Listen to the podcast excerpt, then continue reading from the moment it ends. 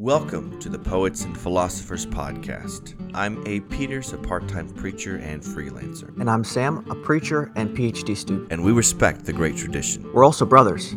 Each week, we take a topic or author in the great tradition and explore the ideas for their own sake and how Christians can benefit them. If you're someone who loves philosophy, old books, ancient ideas, and God, you should subscribe. Today, we discuss education and teaching.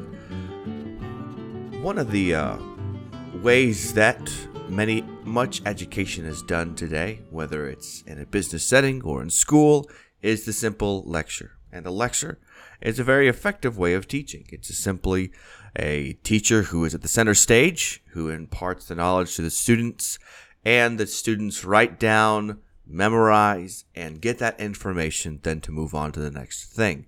And this can be very effective. But one of the weaknesses of this approach is that there is not a whole lot of engagement.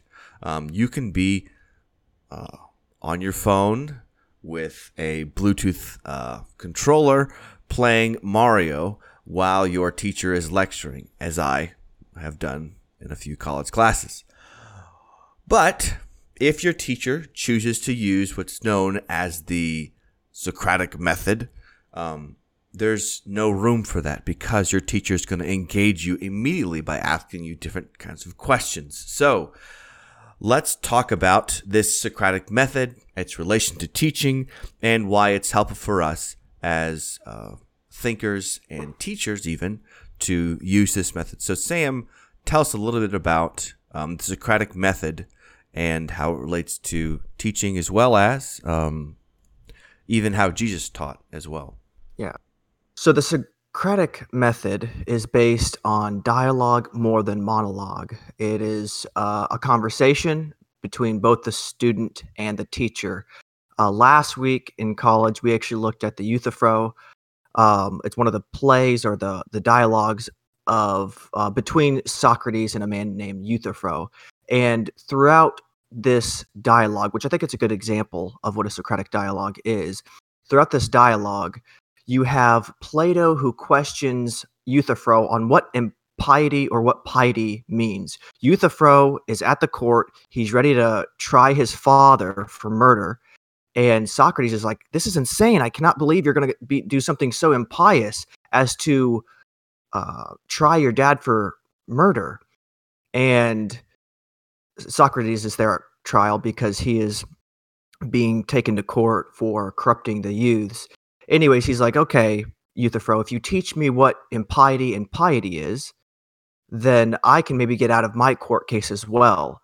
And Euthyphro, who thinks he's brilliant, he he actually refers to himself in the third person. He thinks that he has like knowledge complete in his own mind. And Socrates says, "Hey, please teach me what is piety, what is impiety." And throughout the dialogue, Socrates questions him. Um, I'm not sure if this is maybe a good example, but me and AP, we used to play soccer, and you know how you let the person uh, uh, dribble in front of you, and the moment they make a mistake, you go and attack it. That's kind of what Socrates does. He he contains, he he he allows you to make some move until he notices something in your reasoning that is wrong, and then he makes his attack and says, "No, no, no, that doesn't make sense. Explain that." And ultimately, the end of the dialogue it's called ap- aporia. Or you have some of plato's dialogues they're aporetic dialogues. And it is where aporia i think is the greek term for um, uh, bringing someone to an impasse bring someone to, to, to perplexity to where they don't really realize where they got to and they don't know how to get themselves out. That's what socrates wants to do. That's what the socratic method is great about and the reason why you'd want to do this is because many people have dogmatic positions that they've not thought through. And Socrates is going to help you think through them. He's going to nudge you out of your dogmatic slumber. Uh, and hopefully, at the end of it, you will be at a state of perplexity and humility. And um, the Euthyphro is one of those aporetic dialogues where at the end of it, me as the reader, I actually don't know what impiety or piety means. It is quite difficult. And then he makes me as a reader become a participant in the dialogue. So I leave the dialogue thinking, well, what does impiety mean? Now, now, uh, you know, the burden of, um, I don't know, intellectual struggle, struggle, the burden of intellectual struggle is, struggle is on me. And uh, oh, by the way, I think that some people think the ending of Mark is like this, where it just has the women saying nothing, and some people think that it ends there in aporia, so that it causes the believer or non-believer uh, believing reader to become self-actual and make a decision on what they believe. Anyways, um, Abe, how would you define the Socratic method? Yeah, the Socratic method is, you know, tough to define in of itself, but it's a way of teaching that involves a lot of engagement and questioning. I like your analogy with um, containing a player in soccer till they make a mistake and then going after it. Um, uh, most people, when they have, when they believe something and they have something made up in their mind, um, as soon as they start to like verbalize it and explain it, they begin to realize they don't actually know what they think. They just thought they did. This happens, you know, a lot. You know, you might read a book and you've got some really awesome idea, or you might listen to a podcast and you have this really awesome idea. Um, by the way, you should subscribe to this podcast to get more stuff. Uh, but you're thinking through this and then you go to speak it and it's like i have no idea what i actually am talking about um, this method of teaching helps get get away from that and helps you to really figure out what you do think about things so it is a, a method of teaching that uses a lot of questioning and um, your teacher has to be really good to do this you have to be actually better than just a simple lecturer to get through this because um, you have to understand logical fallacies. And not only that, but you have to do it in such a way that keeps the person who is engaged in the conversation coming back for more. Um, because if you're somebody who's really good at logical fallacy, I remember um, I de- was on debate team for like one like one debate session, and my opponents kept going, well, this is a logical fallacy because it's, you know, I don't know, this is poisoning the well. This is a logical fallacy because it's, uh, I, I can't even think of a logical those off the top of my head right now, but because of this or because of that. It was like, who wants to argue with somebody that just keeps going like that? It's really annoying to do that. So you have to be a good teacher to um, do that. And I think the scriptures can do that sometimes, like you were mentioning the Gospel of Mark. Um, I think Luke chapter uh, 15 is one with a parable of the prodigal son, where you don't really know if the older brother goes inside or not. Um, the book of Jonah as well does this, where God simply asks Jonah after he destroys the tree there, you know, shouldn't I have more compassion on these people that don't know their right hand from their left? And it just like ends. So that is a way of teaching because it's like, uh, how does it end? Like, tell me how that ends, you know? So it's a very, it's a very effective way of teaching. And I think what it helps too, like you were saying, I love that idea that it helps us get rid of, uh, or see past our own dogmatisms that we might have, which they may be true, but that's not the point. The point is, do you understand it enough to where you can show that it is true? You know, uh, this is about showing your work like you had to do in math when you were a kid. So that that's why I really really like that. Um, but uh, I will say that Jesus did this very well in a number of instances when he would talk with people. Jesus was hardly somebody who, um, he was hardly somebody who was give, gave straightforward answers uh, he did many times, you know, with his speeches and stuff. But when he was in a one-on-one conversation, he was very uh, indirect and subversive. Sometimes it was really tough to know what exactly Jesus believed. But that wasn't the point. The point wasn't to show you what he believed. The, show, the point was to get you to see him as the Christ. And so, Sam, one of the things we should talk a little bit about is how Jesus would use this method a lot and one of the ways that he did that. So, what are ways that you see um, him using this method? Yeah. So, uh, with what is the end of Jesus's dialogue? What does he want? Does he want people who know facts? or does he want people to become self-actual and have faith? Uh, so with the the girl with the hemorrhage, right, when she touches uh, Jesus' garment, he asks her, you know, hey, uh, who touched me? And he's wanting to evoke uh, faith. One way, another, way that Jesus does that beyond just questions is the parables. So Jesus today there is i think a pretty common um, belief that parables are merely memorable. They're earthly stories of heavenly realities something like that. Um, actually jesus' answer is a little bit different of why he actually used parables. In the old testament in the septuagint version uh, parables with hebrew parallelism parables were talked as uh, uh, riddles um, in Ezekiel 17 2, uh, one common conception or one uh, maybe it's a com- common misconception of a parable is that it is a earthly story of a heavenly reality which is true to a certain extent but they were also meant to perplex to to baffle the the the listeners or even the readers of today in psalm 78 verse 2 in the uh, Septuagint, it it talks about how I will open my mouth in a parable and I will utter dark sayings of old. So they're they're very perplexing. They're they're almost uh, they're they're riddles, and even the Old Testament talks about parables being riddles.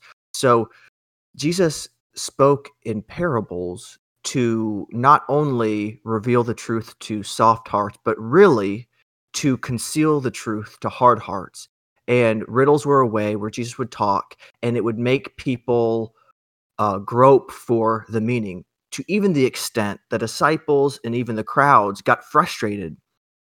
Thankfully, the disciples were the one to actually go and ask Jesus, Hey, what did that mean? But they would become frustrated with Jesus. Come on, just tell it to us straight.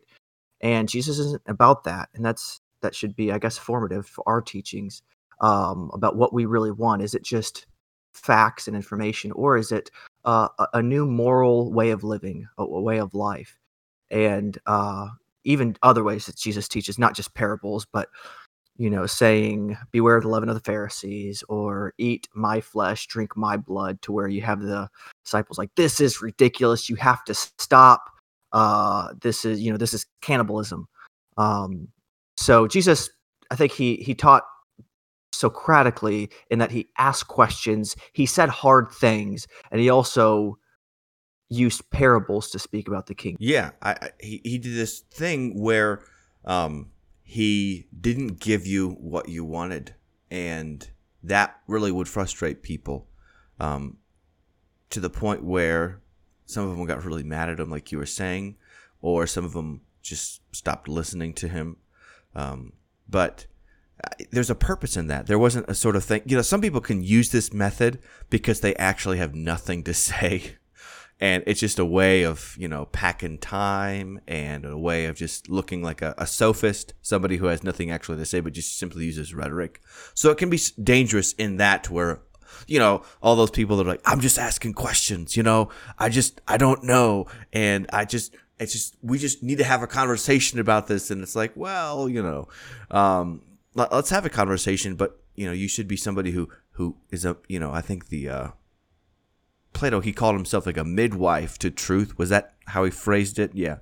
And yeah yeah uh, he was a midwife of truth the maieutic method. Yeah. Yeah so he is he's not gonna do it himself but he's gonna let his students um, stumble through the darkness and he's gonna be this guide that helps them come out of the cave he would say into the light and I think Jesus was doing the same thing with people. Um, I think John's gospel in the beginning shows this, and Sam showed the like kind of the end point in John chapter six. But chapter three and chapter four, he has these one-on-one conversations with either the uh, Nicodemus or the woman at the well, and he's not very straightforward with them. In fact, he throws them both off guard. At first, to Nicodemus, he says, "You know, unless a man be born of uh, his mother."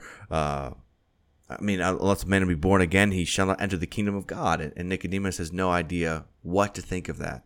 And they have a conversation about it. But it was a very prodding conversation that helped Nicodemus see some things. Um, till in the end of his gospel, he is the one who comes to Jesus with, uh, with some burial uh, ointment and stuff. Um, yeah, Sam, what were you going to say? Yeah, so you said earlier uh, that Jesus wasn't the kind of guy to give you what you wanted. Um, I do think that Jesus would give you what you want if you wanted what you needed. So Jesus wasn't the kind of person to just um, just uh, he wasn't so contrary to even people who wanted spiritual bread. He wasn't like, oh, I'm not going to get, you know, it was very like, I know what you need. I'm going to give you what you need. You're probably going to be upset because you think you need something else. You want something else, but I'll give you what you need. And uh, you see that time and time again in the Gospel of John. People want someone who's going to become king. Someone wants someone who's going to do miracles. Someone wants someone who's going to talk straight to them. Um, and Jesus is like, nope, that's not me. You can walk away if you want to. Um, I, am going to give you something else, and you're going to be perplexed by it. Yes. Um, for those who are the humble and the contrite, Jesus did give them exactly what they were searching for. Um, but for those people who wanted Jesus to be almost a walking encyclopedia, you know, what does the law say about, um, you know, divorce, and what does the law say about this particular problem? Like he's he's he's not going to play that game. What shall I do to inherit eternal life? Even with that, uh, the, the ruler there, it is a uh, back and forth, and um, depending on which gospel you're reading, it's just it doesn't Jesus is like, all right, yeah, if you know, and he says, well, okay, I've been following, I know the greatest commands, and I I know these things, but um, what else am I missing? And so Jesus tells him what he doesn't want to hear, and he he he walks away. Um, so that was a a moment where Jesus would would use that.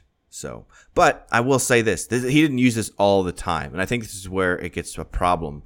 But Jesus sometimes would be very direct almost to a point where like what are you doing? So one point where he's very direct i think is luke 11 28 where uh, a woman in the crowd says oh blessed is the breast that you nursed from and you know when you were a babe. And jesus says no uh, blessed rather those who hear the word of the lord and obey it. And it's like very direct you know you, you can't get around that but it's also in a sense it is so startling because he's so direct um, and I think that in even of itself is a way to wake people up because of the directness. So um, he was very much into getting people to engage with what he is saying, not just simply um, saying well, things that are true, which is important. But as teachers, we recognize that most people need to jump into the conversation. They need some sort of bite to get in and, and talk about it. And that takes that takes some goading. It takes some teasing uh, to, to, to, do that. So let's talk a little bit about that as far as why uh, curiosity and why engagement is so helpful uh, to learning. In fact, Plato in the Republic uh, writes that, uh, I think through Socrates, the one who is willing to taste every kind of learning with gusto and who approaches learning with delight is insatiable. We shall justly assert to be a philosopher, won't we? And so somebody who is a philosopher in the sense that he is, he wants to learn about all kinds of things. And he's not, um, he is not somebody who just learns his subject and then stops learning. You know, it's like the uh, third grade teacher who gets a fourth grade education and then just stops you know there's always gonna you're always gonna have to be learning and, and learning new things. And why is that so important sam as a teacher to be somebody who is curious but also as a student as well? Yeah even when you think about uh, what a disciple is so a disciple is a, a learner right a student um, and disciples make disciples so a learner is also someone who teaches. And we always need to become we need to remain at least become if we are not remain if we are uh, curious learners uh, and that's really, people think that the beginning of education is curiosity, where really that's even the end as well. That we need to be people who who want to be curious, who are curious about what God has created and be curious about God's own nature. You know, the more that you study, the more that you realize how much you don't know and i think that's this is like the imposter syndrome where whenever you learn some kind of discipline a, a, little bit you realize how many how much to this uh, branch of knowledge there is to know and how you're pretty much unworthy to be part of this branch of knowledge. I'm not sure, you know, if I remember feeling that like this back at um, college where I knew that there was so much to the Bible. I didn't feel like I knew it that well. You know, what a Pharisee was, what a Sadducee was, uh, what an Essene was, just these different people. And it's only a matter of, you know, time where people are going to find out that I really don't know that much. And even, I guess, now at, at a PhD, people may think, you know, Sam, but you you're so confident in how much you know. I'm I'm sure you're um, you understand a lot more about, I guess, the world. I'm not sure if that's what people say about me, but it's at the point where it's just like, no, I, I feel very insecure. I feel the more I know, the more I know how much I don't know. And I, I think that's that's probably a good feeling. I think that imposter syndrome is not a, that bad. I mean, hopefully it's never going to cripple lot, cripple, or hopefully it's not going to paralyze someone. But it's good to know uh, how much there is to know, even though that you don't know it right now. So I think curiosity, having a posture that is humble and that seeks knowledge is is really good and i think that we as christians should never be people who are so proud of everything we don't know we actually stop learning um, especially as teachers because you know uh, i think um, I forget who wrote the book, but it's the Seven Laws of Learning, maybe, or Teaching to Change Lives by Howard something. Um, he says that Hendricks, yeah, he said that I want my students to drink from a, a flowing stream rather than a stagnant pool. And there is something about being alive, and if you're learning as a teacher, you're going to be alive, and that's curiosity, and that's ultimately we, where we want to get our students is to become curious, where they leave the classroom not so thankful for their handful of notes but who go directly to the library to find out you know what what was just referenced and that sounded very interesting. Yeah i think that's uh that's really important. It, the whole curiosity thing is very important but the thing is it's like how do you make somebody curious um, about anything?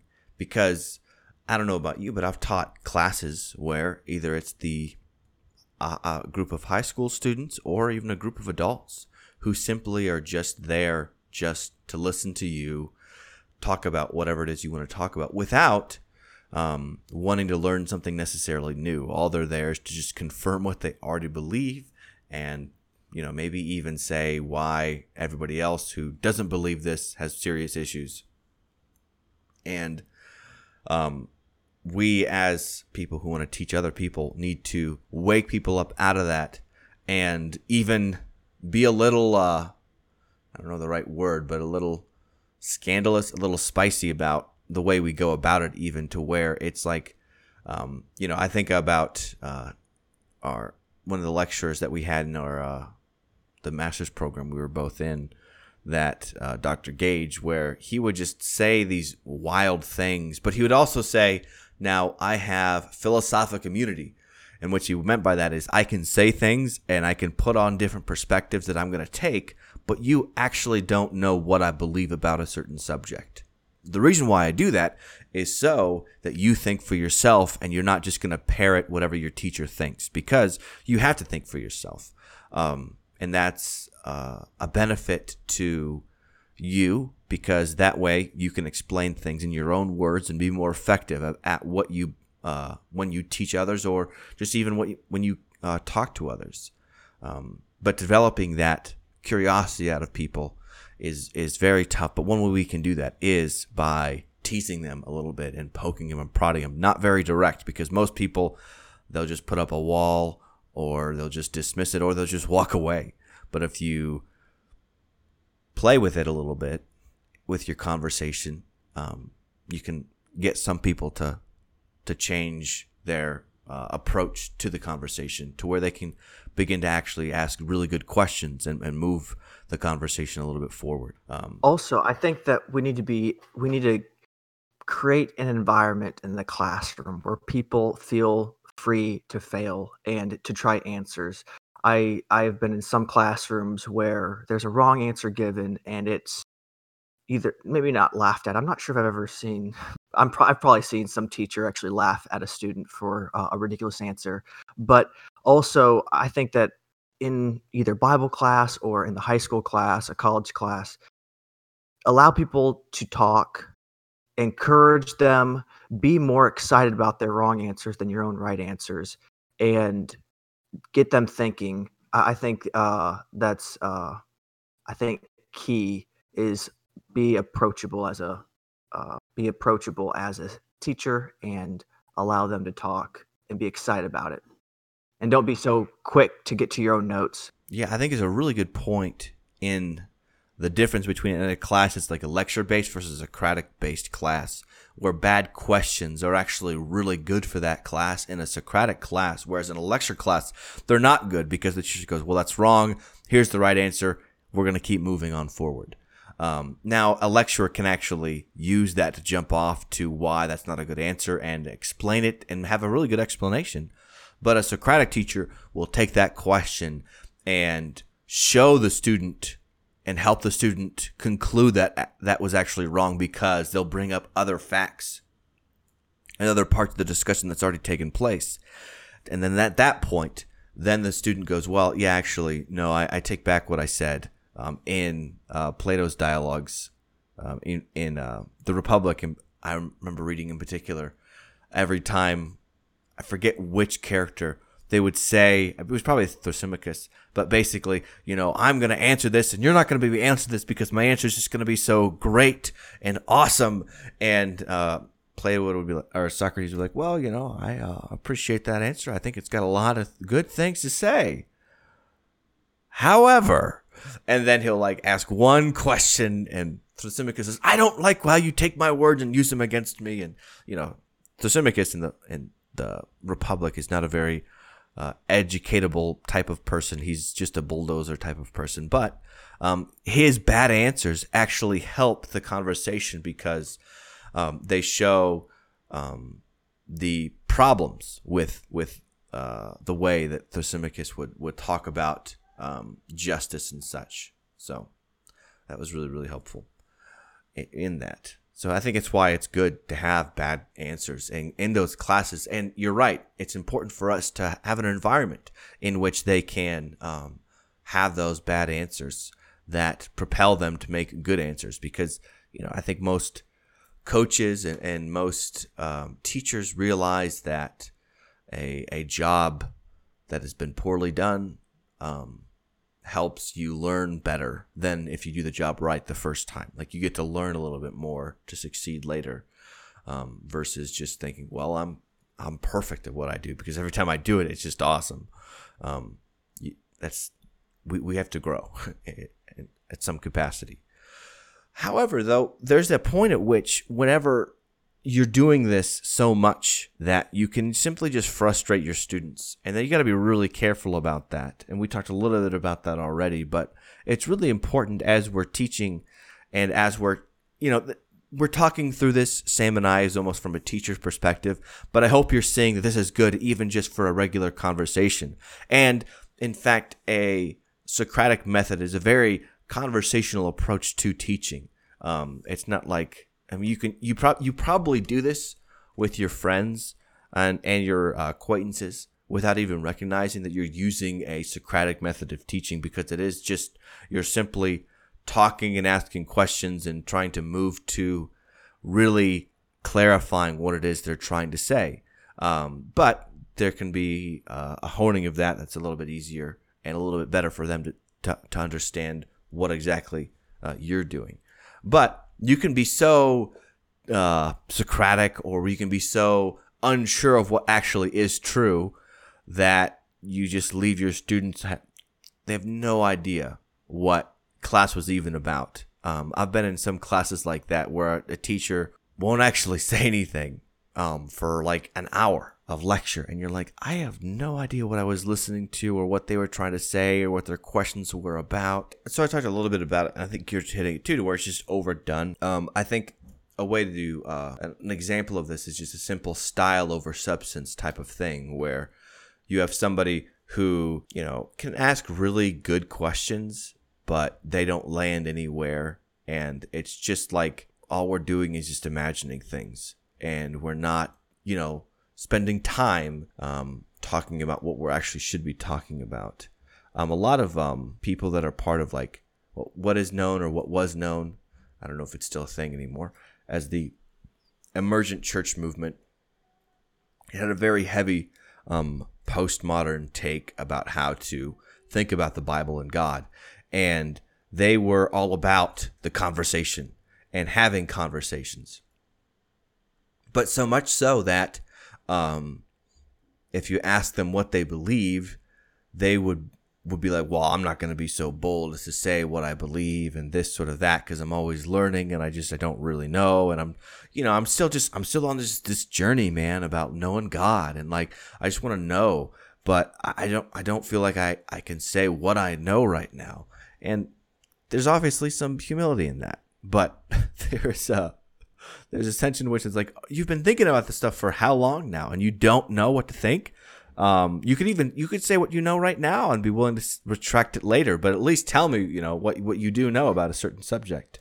Um, I think that's where it can can go pretty bad, is where it's just just about asking those questions. You know, it's like those people that obsess about uh, doubting uh, God. You know, I just you know I just have so much questions about God, and and I just want to know more, and not willing to put their faith anywhere. And I think that's where things can can go pretty south. Yeah, there's a great quote by G.K. Chesterton. I'm trying to look for right now, where he talks about um, where you become so passionate and convinced of your uncertainty that you just can't know, and I just don't know. And uh, it's something about um, he quote he's like, "Blessed are the meek, for they shall inherit the earth." Uh, and then he talks about I know it's in the uh orthodoxy. Um anyways, uh Oh, okay. Um so I think last what we want to talk a little bit about is um some steps in which we can use this approach just in our own lives um, that that's very helpful for us and i think i've got a few ways that i think that where it's very helpful i think um, most of the time in a one-on-one or just a few people, this is a good approach to use. Uh, I think about um, how Dad would um, teach the Bible with people, and like when somebody asked Dad a question, you know, what was Dad's like first thing he told them to do? Just open the Bible. Go get your Bible. Yeah, yeah. Go get your Bible. Um, because what he would do is he would say, "All right, now turn to this passage. All right, now no, read it. all right, what does this passage say? and then he you, he'd have you do all the explanation, all the doing of things, and and and and then um, he'd like, I'm gonna go to this passage and, and, read it, and then you tell me what this means, and then he would have people explain it. Um, that was that's Dad's way of kind of explaining the Bible to a lot of people in a one-on-one setting, and it's a really good way of uh, teaching people the Bible because when it comes to religion, when it comes to the Bible, a lot of people have their dogmatic approach to things that is really hard to get through. But when they're confronted by the text itself and they have to argue against the text on what uh, the position might have been, um, things really can go down because you realize that, well, I really shouldn't argue with what it says. And if it says it so clearly here, um, I really need to rethink my position. So I think that's uh, a helpful approach to it as well. Um, and in some ways, what the Socratic method does is it almost creates a sort of story to the conversation where there's this tension in the conversation as far as where it's going to go. And that, that tension is intriguing. You know, that's, that's why, uh, aporia or aporia is so effective is because it hangs the story with like a bunch of tension. And you're like, where is it supposed to land? You know, it's like hitting that, uh, you know, a suspended something that doesn't resolve a suspended chord that doesn't resolve. It's like, no, no, land on that major chord. I, I want this thing to end somewhere. And so it helps people to engage to, to help it land. Um, you know, it's like, um, sometimes the thought of getting tickled with my kids is even more uh, funny than actually getting tickled. You know, if I just like inch my hands really close to their ribs or their armpit and I go, ah, you know, and I act like I'm going to tickle them, that will even like make them laugh and, and giggle because it just, it's so close to it. And so that teasing engages them like really, really well. And now you have their attention and you can, you know, go even further with it. And so I think those two places at least are places where we can use this sort of way of teaching or interaction with the world that is uh, that is very helpful. So, what are things that you can think of, Sam, as far as uh, using this approach just to just to, to your own life? I haven't really thought too much about how we can use this in everyday life. I I do see that uh, this kind of inductive approach that it is part of life that we we experience life we don't know the conclusion we don't know the end of it and we learn every day and that either supports our conclusions or that actually uh, undermines our conclusions. But that when you when you i guess yeah if you preach inductively or if you teach inductively you mimic life. And i think that that there's a support with that also i guess just because i guess we're both preachers and i kind of wonder how many of our listeners are also preachers but with your sermons don't just you know say the conclusion at the beginning you know this is what i'm going to prove uh here's my conclusion and let me now go and pr- prove it.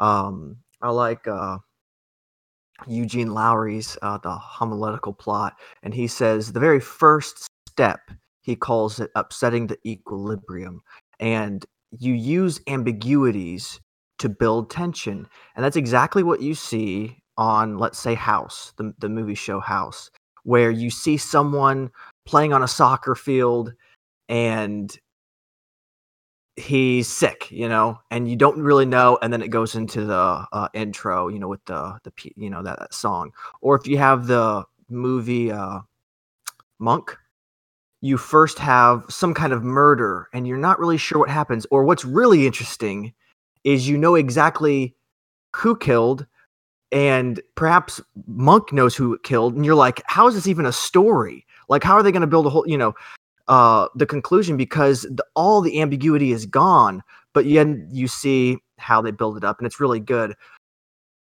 Life itself, the answer doesn't come at the beginning, um, and we don't know the end. And I think we can use ambiguity or upsetting the equilibrium or curiosity well by using it to pull people along towards the goal. Um, yeah. So, yeah, I think we didn't get to talk about this. Probably the most famous example of a Socratic method used, not the most famous, but a very famous one in Scripture, is when Nathan the prophet tells David a story about a young lamb. And we, as the readers, know where he's going with this, or maybe maybe you didn't when you read it the first time, but you, you know where he's going with this. But David doesn't know. David has just sinned with Bathsheba. He's just had Uriah on the front lines to kill him. And David just thinks he's hearing this little story about this poor little lamb that uh, a rich man came and took from a man and killed it so he could feed his uh, friend from a journey. And so um, Nathan does not end the story with, you are that man. Yet, after telling the story, he first asks the question, What should be done with this man? And Nathan and David says, Well, he should be killed. Um, and Nathan goes, You are the man, and then explains the story. So he gets that bit of engagement, and then he goes home with it. And so I think that is uh, a good example again of what it looks like using this way of, of teaching. It's called the Socratic method, um, but it obviously didn't originate with Socrates, but he is the one who very much popularized it with his um, with his uh, with his uh, dialogues and his his uh, books and stuff, um, which is interesting because that's how the books themselves are uh, Socratic dialogues. They're not straightforward. Like if you were to read Aristotle, um, Aristotle is very straightforward. You know, he is very much the conclusion at the beginning, and then he proves it, and then he moves on to the next idea. But if you read the dialogues of Plato, they are conversations, and you really don't know where they're going to end. and that you know that makes things like a page turner. There's that mystery to it. Um, there is that what is uh, what's going to happen next sort of feeling whenever you're reading these things, and that's really great if you can use this in your conversations with people or in your presentations at work, or if you're somebody who's writing a story, um, to include that bit of tension to make it work and uh, get people to, to think through it. Um, it's a very f- helpful way of teaching. So, um, yeah, and, and I would say that there's a place for lecture. Obviously, we haven't really talked about that, and I don't think that's the purpose behind this episode. But if you already have some some uh, branch of knowledge that's very relevant. The people are very curious about it. They just want to know. You don't have to make them, you know, uh, make them curious and pull them along. They already want to know. So even this, just this morning, I had to wake up and read Aristotle's categories, and it was very difficult because I, I one, it's just a very difficult piece of uh, uh, I'm not sure if it's lecture notes or if it's just a monologue, but it's it's very difficult. And yesterday I read the Phaedo, and that was much more enjoyable. But in the Gospels, or not in the Gospels, in the New Testament, you have a letter to the Romans by Paul, and that's very philosophical, like a philosophical treatise almost. And I'm sure when that was read in some kind of church, people were already wanting to know, you know, who Paul was. I don't believe, you know, Paul knew, uh, met them before, but but you also have the Gospels where it's, it's based on narrative, or you have First and Second Samuel, which is very a lot of narrative. Um, so there's definitely a place for lecturing. There's a place for um, a, a treatise. But if you if your listeners aren't already interested, you're probably going to have to pull them along, and that is really where the Socratic met- method um, excels. Yeah, yeah, and uh, in a regular college class, those students are paying to come to that class and they're looking for that grade. And so a lot of times those teachers, they don't need to engage um, because it really, it's like, it's no skin off my nose if you don't get a good grade, you know, like that's fine with me. But like outside of the classroom in the world ward or in just simple volunteer classrooms like a Bible class, like this has to, to be used to, to get people to see things and to have them engage with people. And uh, that's a very helpful way of doing it. We hope you've enjoyed this podcast. We've enjoyed talking about these ideas, and we're excited to talk about more ideas in the future. Um, but this is going to be it for today. We're going to pick it up next week when we talk more about reading difficult books. And so, if you haven't already subscribed to this podcast, we would encourage you to subscribe. And if you enjoyed it so much so that you want to give it a review on iTunes, uh, we would sure appreciate a five star review that helps to get this out to more people. But we thank you so much for listening, and we will talk to you guys next week.